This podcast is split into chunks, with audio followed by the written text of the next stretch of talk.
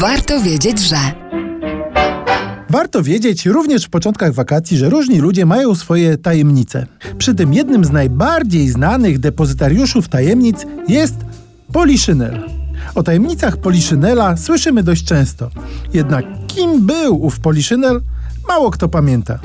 Trzeba się cofnąć do Commedia dell'arte, czyli ludowych teatrzyków komediowych z XVI-wiecznej Italii. To były błazeńskie popisy z postaciami mocno przejaskrawionymi w zachowaniu i wyglądzie. Takie teatrzyki, często prezentowane przez wędrowne trupy aktorskie, miały z reguły kilka charakterystycznych ról. Zaledwie zrob scenariusza wystarczył, aby go wypełnić improwizacją i wymyślanymi ad hoc gagami.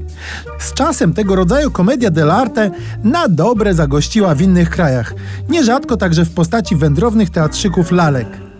Jedną ze standardowych postaci z takich przedstawień był garbaty, egoistyczny gbur z haczykowatym nosem. Swoim zachowaniem wzbudzający z reguły salwy śmiechu. We Włoszech go nazywano Pulcinella, a we Francji Polichinelle. Dobrze wychowani ludzie powinni generalnie stronić od przekazywania niepotwierdzonych wiadomości czy zwyczajnych plotek. Stąd odwołanie się do pojęcia tajemnicy Poliszynela bywa najczęściej wybiegiem. Coś mówimy, podkreślając, że wszyscy o tym wiedzą, choć na ogół niekoniecznie tak jest w rzeczywistości. Zrzucanie wszystkiego na Bogu ducha winnego garbusa z ludowych teatrzyków pozwala nam bezkarnie powtarzać niesprawdzone wieści bez podania źródła. Hmm.